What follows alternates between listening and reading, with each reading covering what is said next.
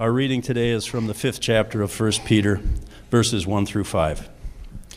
So I exhort the elders among you, as a fellow elder and a witness of the sufferings of Christ, as well as a partaker in the glory that is going to be revealed. Shepherd the flock of God that is among you, exercising oversight, not under compulsion, but willingly, as God would have you, not for shameful gain, but eagerly not domineering over those in your charge, but being examples to your flock. And when the chief shepherd appears, you will receive the unfading crown of glory. Likewise, you who are younger, be subject to the elders. Clothe yourselves, all of you, with the humility toward one another. For God opposes the proud, but gives grace to the humble. This is the word of the Lord. Thanks, Thanks be to God. God.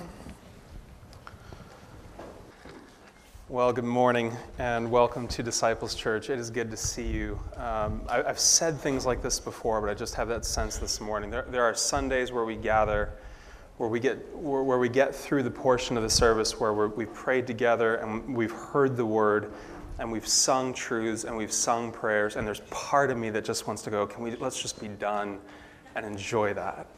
Now, that's not going to happen today, um, but, there, but there is such a sense, and I so appreciate what Dave shared. There's such a sense in which, if you're, if you're looking at the words that we're singing, if you're considering the words that are being read for us, if you're proclaiming in song the things that we're entering into, it is full of the gospel. And so it is a privilege this morning to be able to extend that as we look at Scripture together. And so if you have your Bible, turn, if you would, to 1 Timothy chapter 3.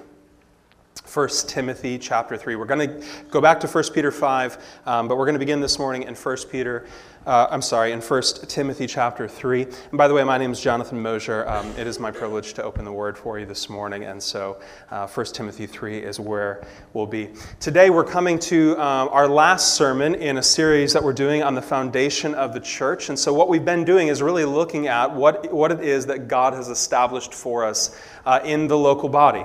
Why is it that we gather? What is it that we believe? What is God doing in our midst? Why has He called us? And as we've been looking at those things, our hope and our prayer is that you're getting a sense of where we're headed. It's easy when you look around and you see this number, this number of people gathered to forget that we are a new and young church. And we really are. Uh, and so, what we've been doing over these last several weeks has been trying to take, uh, to take a moment to stop and consider what the Word says so that we can really see and plan for where we're going. That we want to be focused uh, in the direction that God would lead us, and we want to foundationally be established in a very strong way uh, in what God intends for us. And so, the questions that we've been addressing over the last several weeks are what makes a church? What is it that actually defines what a church is? And so in week chapter one, we looked at Acts uh, chapter two, uh, where, where it really talks about the birth of the church that the Holy Spirit came down at Pentecost, that He indwelled the believers, that Peter preaches this very simple message, and that hearts and lives are transformed and changed, that people come to a saving knowledge of Jesus Christ, that they follow in obedience through the step of baptism, that they're added to the church. And so, what we realize through that is the foundation of the church is that God the Father, in His sovereignty and in His goodness, has established the church to be His means of proclamation, His means of communion community, his means of, of devotion one to another and to him, that through Jesus Christ, he brings those who are far off and calls people to himself and draws us into his family, and that he indwells us with the Holy Spirit to accomplish his word and his work. And the second week, we looked at conversion. What does it mean? What is salvation? What do we mean when we use the term saved? What do we actually mean by that? And so we talked about the idea that really what that is is a justification uh, in our own life that happens, that our sin is removed, that we're given God's righteousness, that we were utterly dead in trespasses and sins, unable to respond, unable to pursue, unable to even desire God. And in his goodness, before time began, he set his love and his passions on us, that he chased us down, that he saved us to himself, that he made us a new people, that he gave us life. And the two weeks following that, we talked about the two ordinances or sacraments of the church, which are communion and baptism. And so we defined that what a church is doing, what, what a church actually is defined by, is the proclamation, the teaching of God's word, and the right application of those ordinances baptism and communion. Last week, we talked in depth about membership. What is the local church? Why do we need it? What does it mean to be a part of the local church? Is it really necessary? Do we really need that? And what we said ultimately is that God uh, called us to identify in, covenant, in a covenantal sense to a local body that He's given us a body to which we belong, He's given us pastors to whom we are responsible, and that He's placed those in leadership who ultimately are going to have to answer before God for the way that they interacted with and shepherded God's people. And so, what we said is that the local church and membership in it is not just a good idea, but that it's a necessary and essential part of the Christian's life. And so today, what we're looking at is the leadership of the local church, namely, very specifically, eldership. Now, the New Testament puts a great deal of importance on establishing proper leadership because, as we talked about last week, if, if, the, if, if the bride of Christ is the church, then we want to take good care of that bride. That God has placed under shepherds, He's placed elders, overseers within the church to care for, protect, and love the body that He's brought together. And so there's a great deal of importance, a great stress that's put on the importance of that proper leadership. And so, just like membership, elder is a term that comes with all kinds of preconceived notions.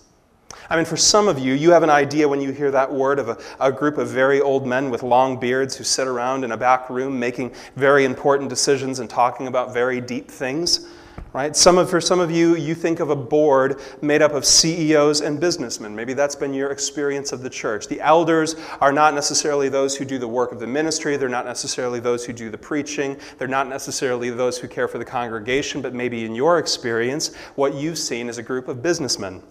People who are handling the affairs of the church in a financial sense or in, in a very high oversight kind of way. And yet, for others, just like membership, when you hear the word elder, you think about a source of heartache. That your experience of eldership, your experience maybe of pastors in the local church, has been riddled with public failings, with moral failures that have led to men needing to step down from the positions that they had. The heartache and the questions that arise as a result of those things. Or maybe your experience in a local level is, uh, is much more defined by the infighting that happens between that leadership. That there's constant power plays and politics going on. And so, what we want to do in this morning is to look in a very clear way at the biblical template for eldership. And so, in a lot of ways, what we're going to do in this sermon is, is going to be very technical. We're working through both the qualifications and the responsibilities of what eldership is and who is called to be an elder. And then we'll see at the very end of this sermon how all of this plays into a picture of the gospel. So, first, I want to draw your attention to the qualifications of an elder. Number one, the qualifications of an elder. And this is what leads us to 1 Timothy chapter 3. We're not going to spend a lot of time here in chapter 3, but we do need to look at it. And here's how it begins. The saying is trustworthy. If anyone aspires to the office of overseer, he desires a noble task. Now, the New Testament is going to use a lot of different words to define this very same office. And so, what you'll see as you read throughout Scripture, depending on your translation of the Bible, you'll find a lot of different words that are used to define the role of an elder. And so you see that word pastor, you see the word elder, you see the word overseer, you see shepherd, in cases you see the word bishop. And just understand this there are three primary Greek words that are used to translate uh, this one notion. But in nearly every case that we see in Scripture, what you realize is that all three of those terms are referencing the same office. Now, we don't have a lot of time to go into that this morning, but I'm throwing that out there for your consideration because I realize some of you may come from more mainline denominational backgrounds where you had a bishop that oversaw a particular area, a particular number of churches. Maybe you grew up Presbyterian, and so you actually had a presbytery to which your church uh, belonged. Maybe you grew up Catholic, and so when you think of the hierarchy of the church, immediately your mind goes to the Pope. Just understand this, and I'm happy to discuss this further later on. Understand this the Bible does not speak speak specifically to those ideas. Instead, what you see consistently through Scripture is eldership. That many of these terms define the very same role. The Bible doesn't treat these as distinct offices, it uses these terms interchangeably. And so here's what Paul begins with in 1 Timothy. He says, If a man desires this office, he desires a good thing. And we need clarification around that because Many of you have heard a passage like this preached in different ways, and maybe what's the instruction that's been put, in, been put in front of you is that every man ought to desire the office of an elder. I don't think that's what this is teaching here because there's all kinds of roles and opportunities and means of service within the church that are given to us. We'll talk about those at later points. But for instance, in the book of Acts, we're given the, the role of deacons, those who are to serve within the church. They meet very particular needs and they care for people and they meet the actual physical needs of people within the church in very specific areas of responsibility. In other areas that the church is addressed where people who have no intentions or designs of being an elder are called to teach up and train those who are younger in the faith. And so we think of 1 Timothy and Titus in particular when we think of that instruction. That men and women within the church have all kinds of roles and responsibilities to use the giftedness that God has given them for the edification, the building up of the church in a particular place. But the very first qualification of an elder that we see in 1 Timothy chapter 3 is that he desires it. And that lines up with what we read in 1 Peter chapter 5 this morning, where it says that elders are those who are to shepherd willingly, not under compulsion. These aren't people who are doing this against their will. These are people who have a sense of calling from God, a sense of desire for the work of the ministry, for the formal work of the ministry, I should clarify, within the context of the church. And so that's the very first qualification that they desire. Look at verse 2 of 1 Timothy 3. Therefore, an overseer must be above reproach. And again, we need to stop.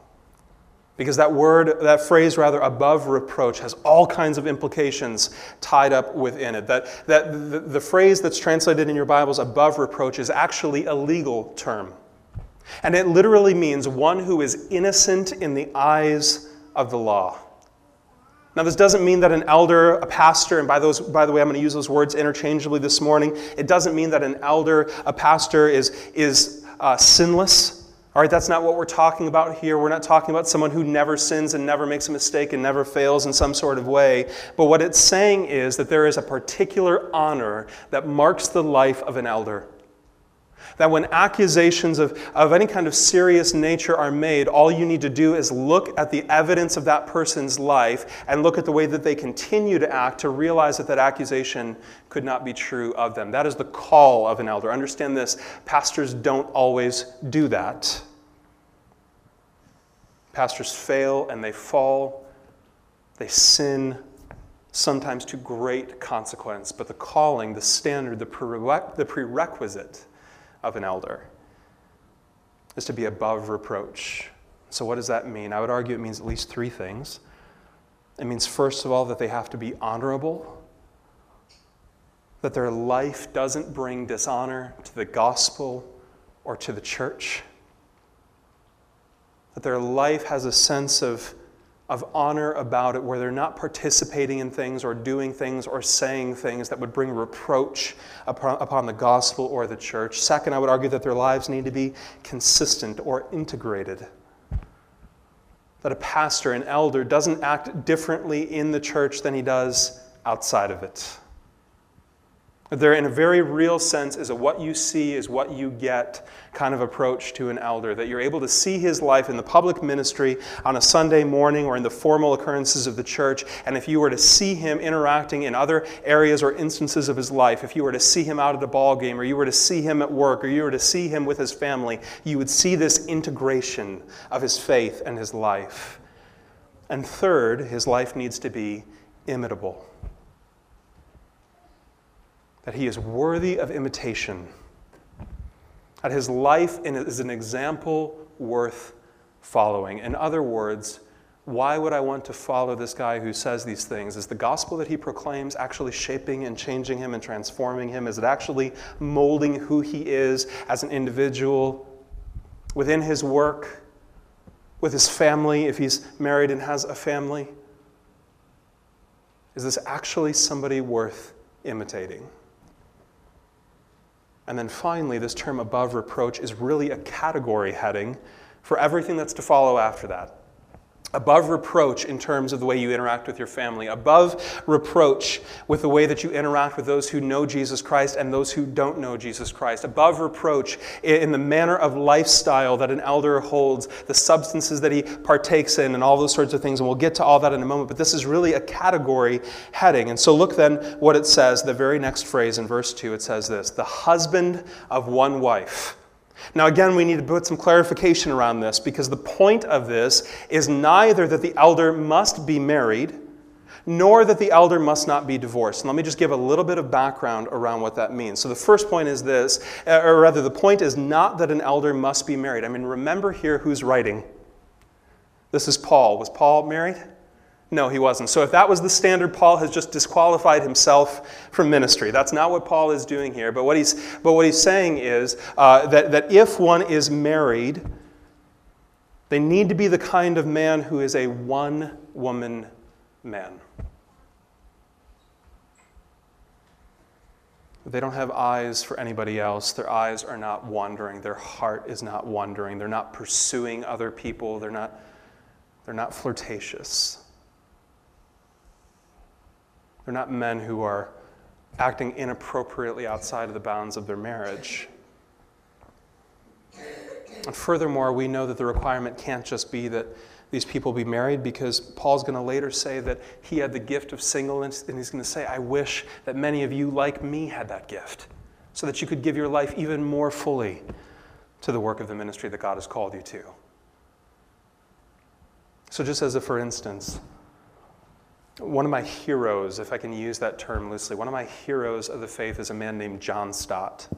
Uh, in fact, my oldest son, uh, Leo, his middle name is, is Stott, named after uh, John Stott. So that's the kind of uh, appreciation I have for this guy's life and ministry and the kind of impact uh, that he had on me. And John Stott was, uh, was, was an interesting character in 20th century Christianity for a lot of reasons. First, just because of the voluminous amount of writing that he did, the impact that he had on the church around the world, but also because he did all of that as a single man.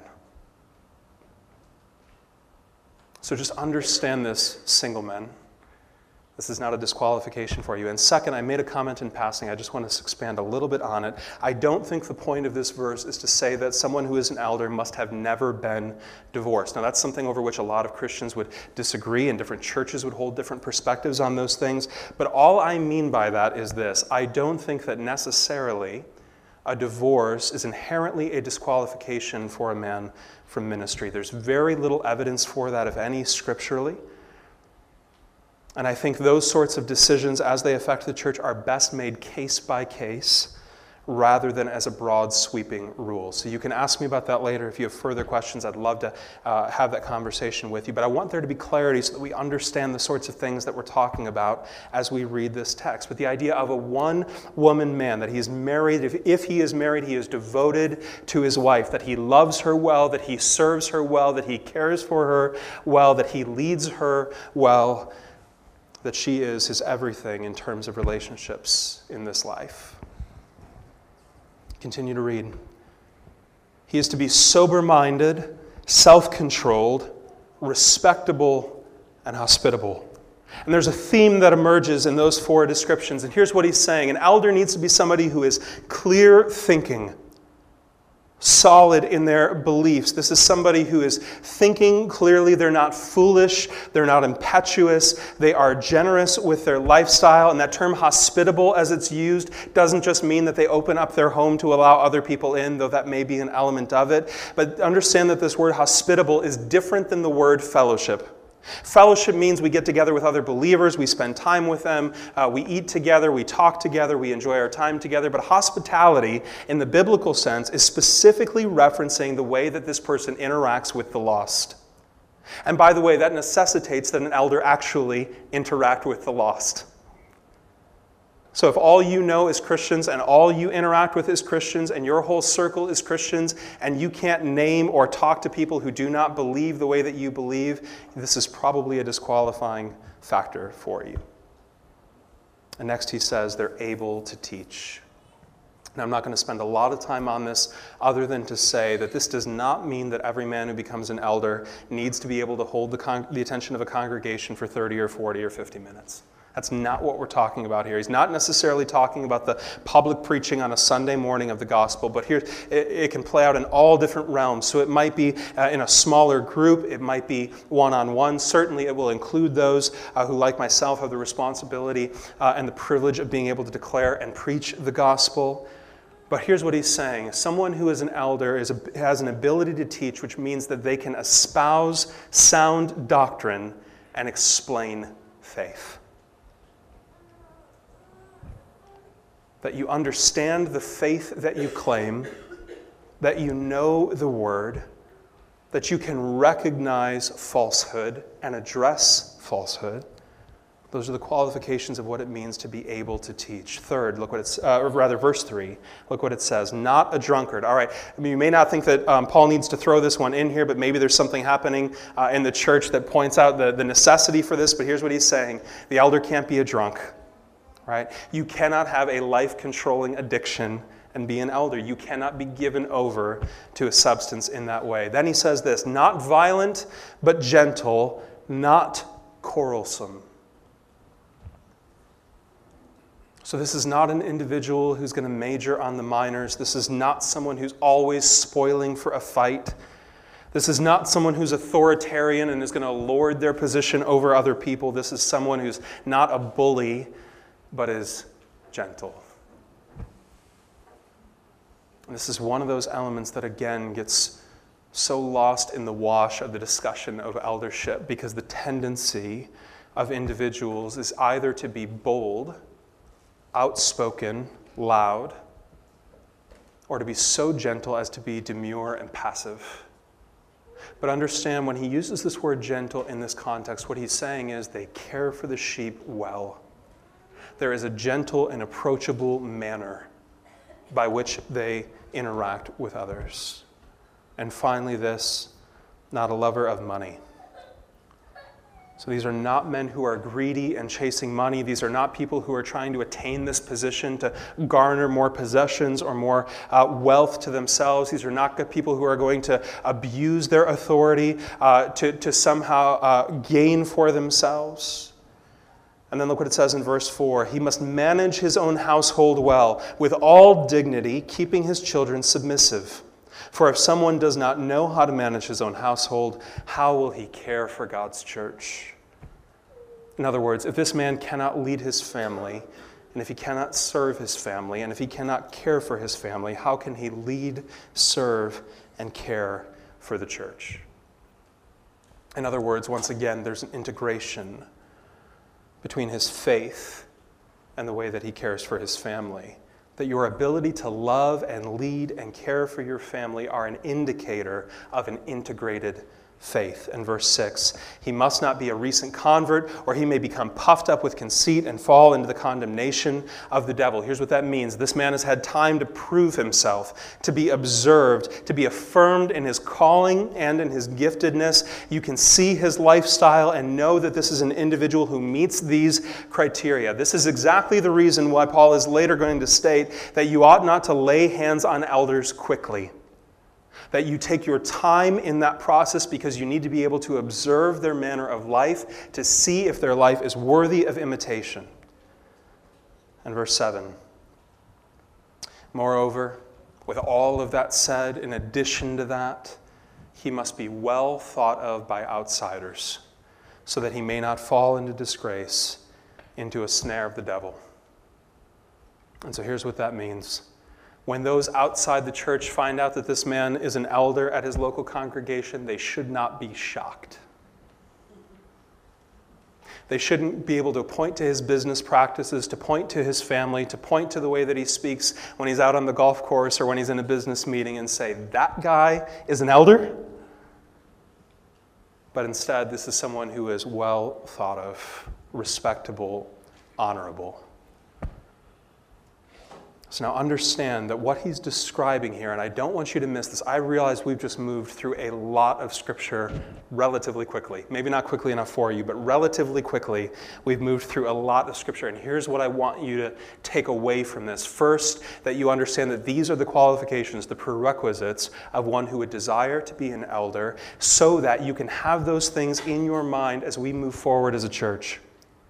That at the point when we begin to put elder candidates forward, you're able to see their life, to know them, to ask them questions, and to test them based on these standards. And second, and, and just as importantly, here's what I don't want you to miss about this understand that Paul here is not describing a super Christian. He is not describing someone who is so far above and beyond the standard or expectation of normal, everyday Christianity that it can hardly be attained. What he's describing here, aside from the ability to teach, these are the markers of what it is to be a Christian.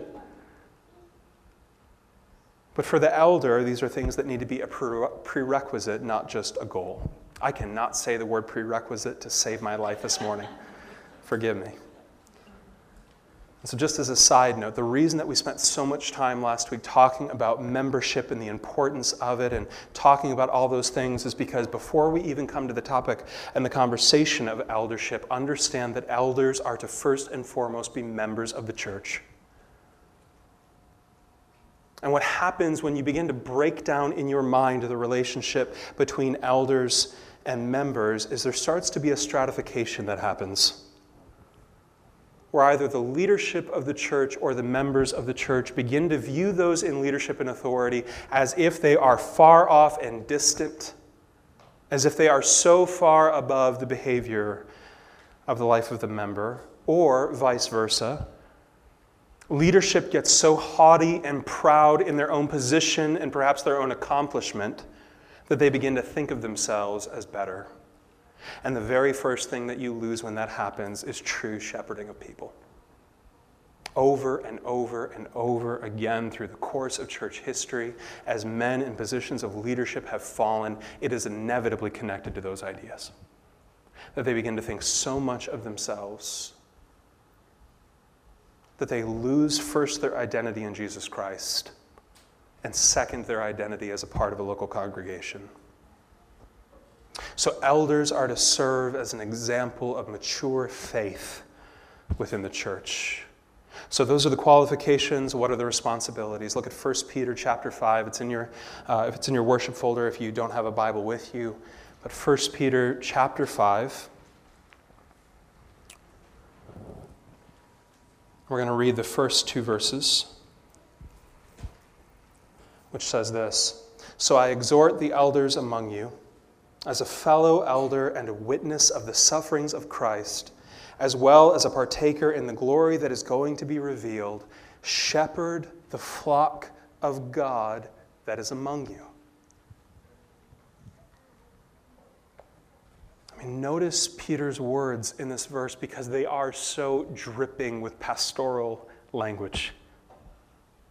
You see the firmness of a shepherd and you see the gentleness of a shepherd. But notice the language that Peter uses as he writes this. He says, uh, first of all, he says, I am exhorting the elders, plural. Understand that the call to eldership is a plural responsibility. And all you have to do is do a quick word search in your Bible for every time the word elder shows up. And what you find is one of two things. Either it's listing elder singularly, where it's addressing the actual qualifications of an elder, or it addresses them in a plural fashion, where it is talking about the leadership of a local church. The instruction that is given to lead the church is not given to one man, it is given to a group of called, qualified men. And in the same way that last week we talked about the dangers and the, pitfalls of individualism in your view of the church, understand that those same pitfalls exist for the leadership of a church. For a lot of reasons, that's true. I mean, one, no one person can bear all of that responsibility. Even in a congregation our size, there's just too many people to properly care for and love and shepherd than one person can rightly do. And so, practically, what that means is as a young new church, we are moving at a pace that we believe is right and appropriate for where we are towards plural leadership. And not only because the weight cannot be carried by an individual, but because also, in a true biblical sense, you are struck with the consistency of the way that the Bible addresses leadership in the plural and all of the truisms that go around that. That in the multitude of counselors, there is safety. That as you have many people caring for the needs and shepherding the flock, and also as brothers, iron sharpening iron there's accountability built into that relationship. And you're also struck as you continue to look through this, look at this through Scripture, at, at, the consistent lack of hierarchical structure. The only hierarchy that you find beyond elders is the specific reference to Jesus as the chief shepherd. So understand what that means. Ultimately, Jesus is the senior pastor of the church. Like, do you follow the implications of that? That your loyalty and your heart is first and foremost for the chief shepherd, for the great shepherd. And that God has appointed and called under shepherds to care for his congregation locally. And notice the very first call that he gives to those elders in verse 2 it is shepherding. Now, that's just a fascinating word for a lot of reasons. I mean, first of all, it's fascinating because most of us don't have a lot of context for what shepherding actually is. And if you've ever actually been around sheep for any length of time, what you realize is that they are smelly and they are dumb. And I say this as a kid who grew up in the city and had occasion on a, on a handful of times to uh, go out to a ranch where my father grew up in Wyoming and actually see sheep in that environment. And the fluffy, beautiful wool that is pictured for us all the time is not what you actually experience when you see sheep. They reek and they're dumb. And so understand what that means about us. us, by the way. But the call to elders is to be shepherds. Notice he does not say that they are called to be CEOs of the church. They are not called to be professors of the church. They are not called to be motivational speakers to the church, though there are certainly elements of instructing and speaking and managing that are involved in this role. But the predominant responsibility is shepherding. So here's what that means eldership is not a boardroom position, it is a pastoral one. And even that word pastor comes from the idea of being a shepherd. It means that you are with the sheep, that your feet are on the ground and you're in the muck and the mire, that you smell like the sheep because you are constantly around them. That you know them intimately, that you know them well, that you are walking with them, that they know the sound of your voice, that there is a, an interaction, a rapport that exists. And notice as well that it says, Shepherd the flock that is among you right? So this goes back to what we talked about last week the importance of identifying with a local church, that, that the elders are those who are going to give an account for those who are under their care. And, and, and on the converse side of that, as members of a church, there is a submission to that local authority. That you're to shepherd those that are among your care. So here's what that means it means that shepherd are with the sheep that they defend the sheep when they're attacked, that they care for the needs of the sheep, that they bind up the sheep when they're wounded, that they pursue the sheep when they wander, that they correct the sheep when they're straying into dangerous territory. And how do they shepherd? I think there's at least three ways. If you like outlines and points, I got all kinds of stuff for you this morning. They shepherd by leading, protecting, and feeding. They lead, they protect, and they feed. First of all, they lead. So some of you come from a tradition, maybe one of those more hierarchical traditions, where there is one person in the church or maybe one person at the denominational level who makes all of the decisions and their word is final.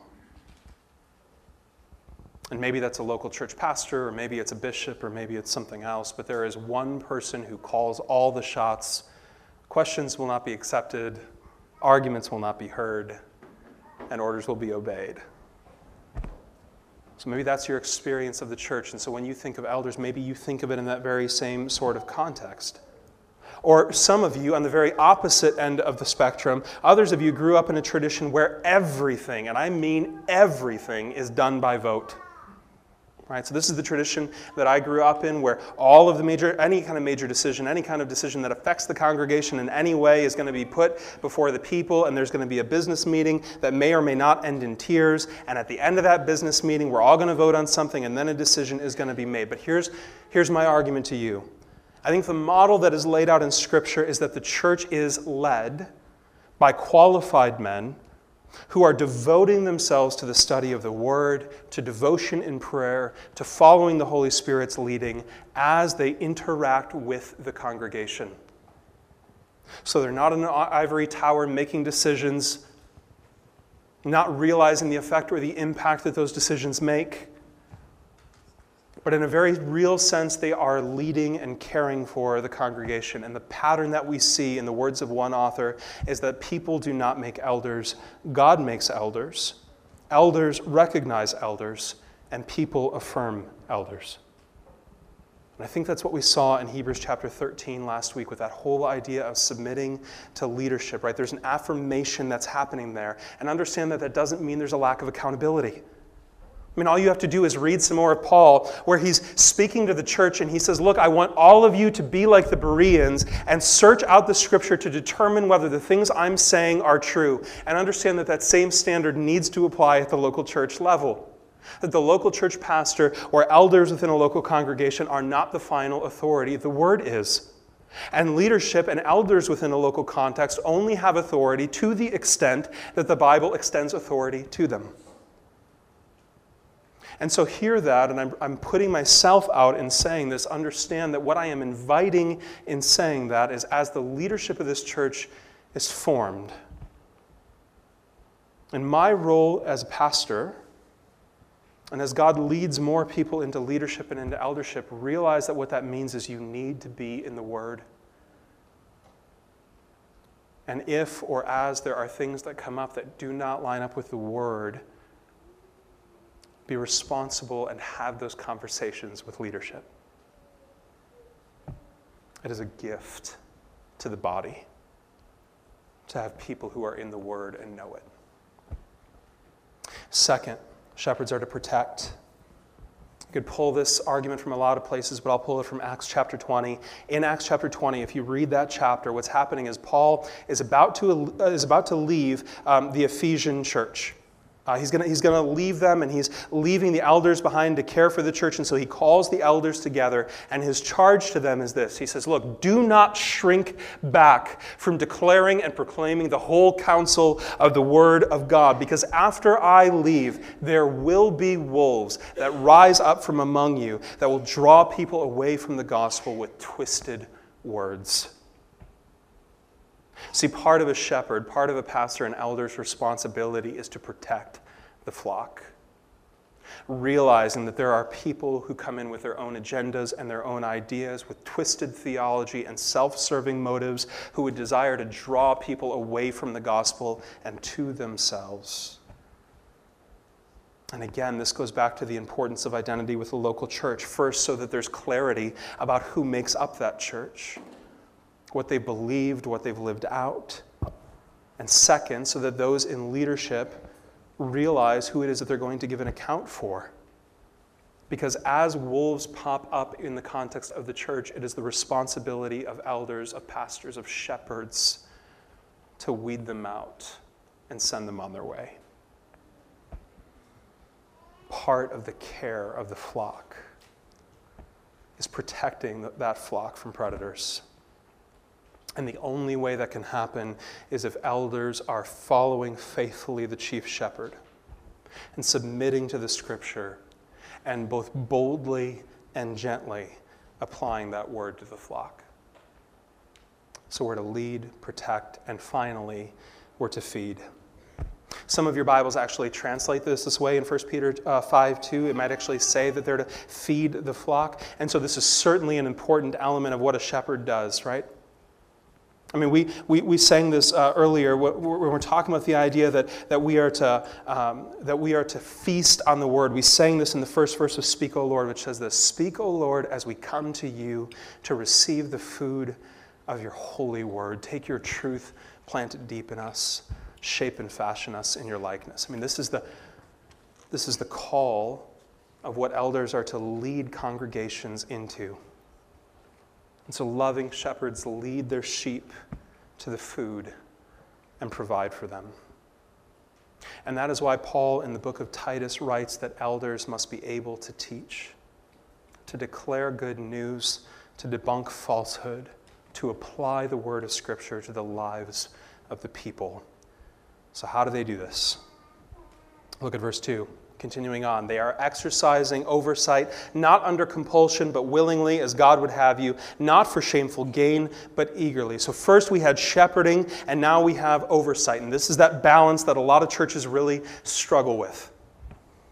Shepherding has this very individual focus that you're caring for the flock, yes, but as one sheep individually wanders off, that a shepherd is going after that person and pursuing them. And that oversight is viewing the church as a whole directing and overseeing. And Peter says, Do not do this eagerly. This is not for shameful gain. And just to put that in perspective, tying back to 1 Timothy chapter 3, understand that that gain for, gain for some might be financial.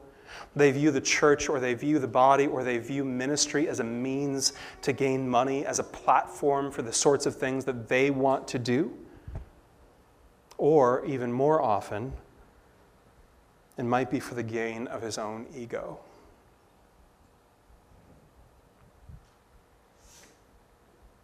See, there's an insidious thing that happens in ministry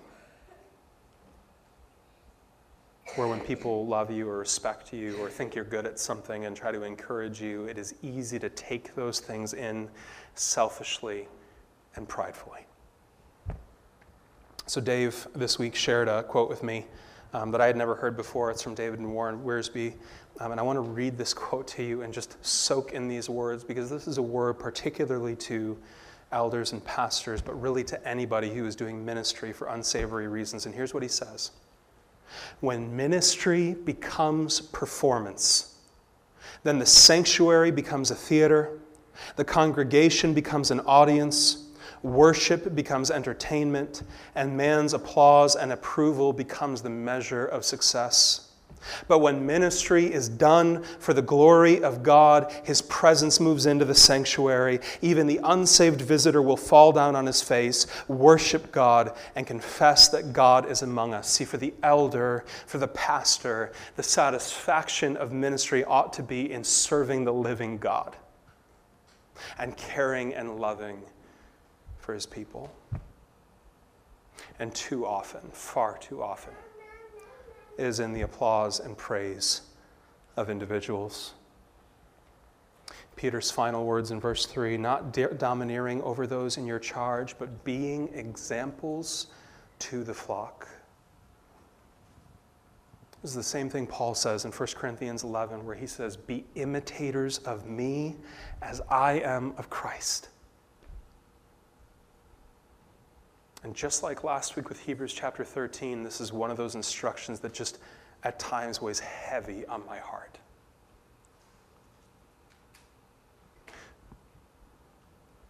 To be the kind of man worth imitating. But what I'm so thankful for in this instruction is that Paul didn't stop and say, imitate me. But he said, imitate me as I imitate Christ. That all of this comes back to our Savior. To utter and complete dependence on the goodness and the grace of Jesus Christ. In verse 4, and when the chief shepherd appears, you will receive the unfading crown of glory. So, why do we do this? Why would anyone want to be an elder? Why are these things in Scripture? It's for the sake of the chief shepherd who gave himself for his people.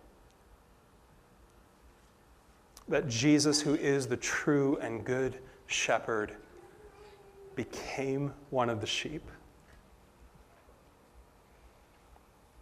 And like a lamb that was led to slaughter, experienced the brutality of the cross to save and redeem his people, to draw together a church for himself, a bride for himself, that he might be glorified and that his people may receive joy.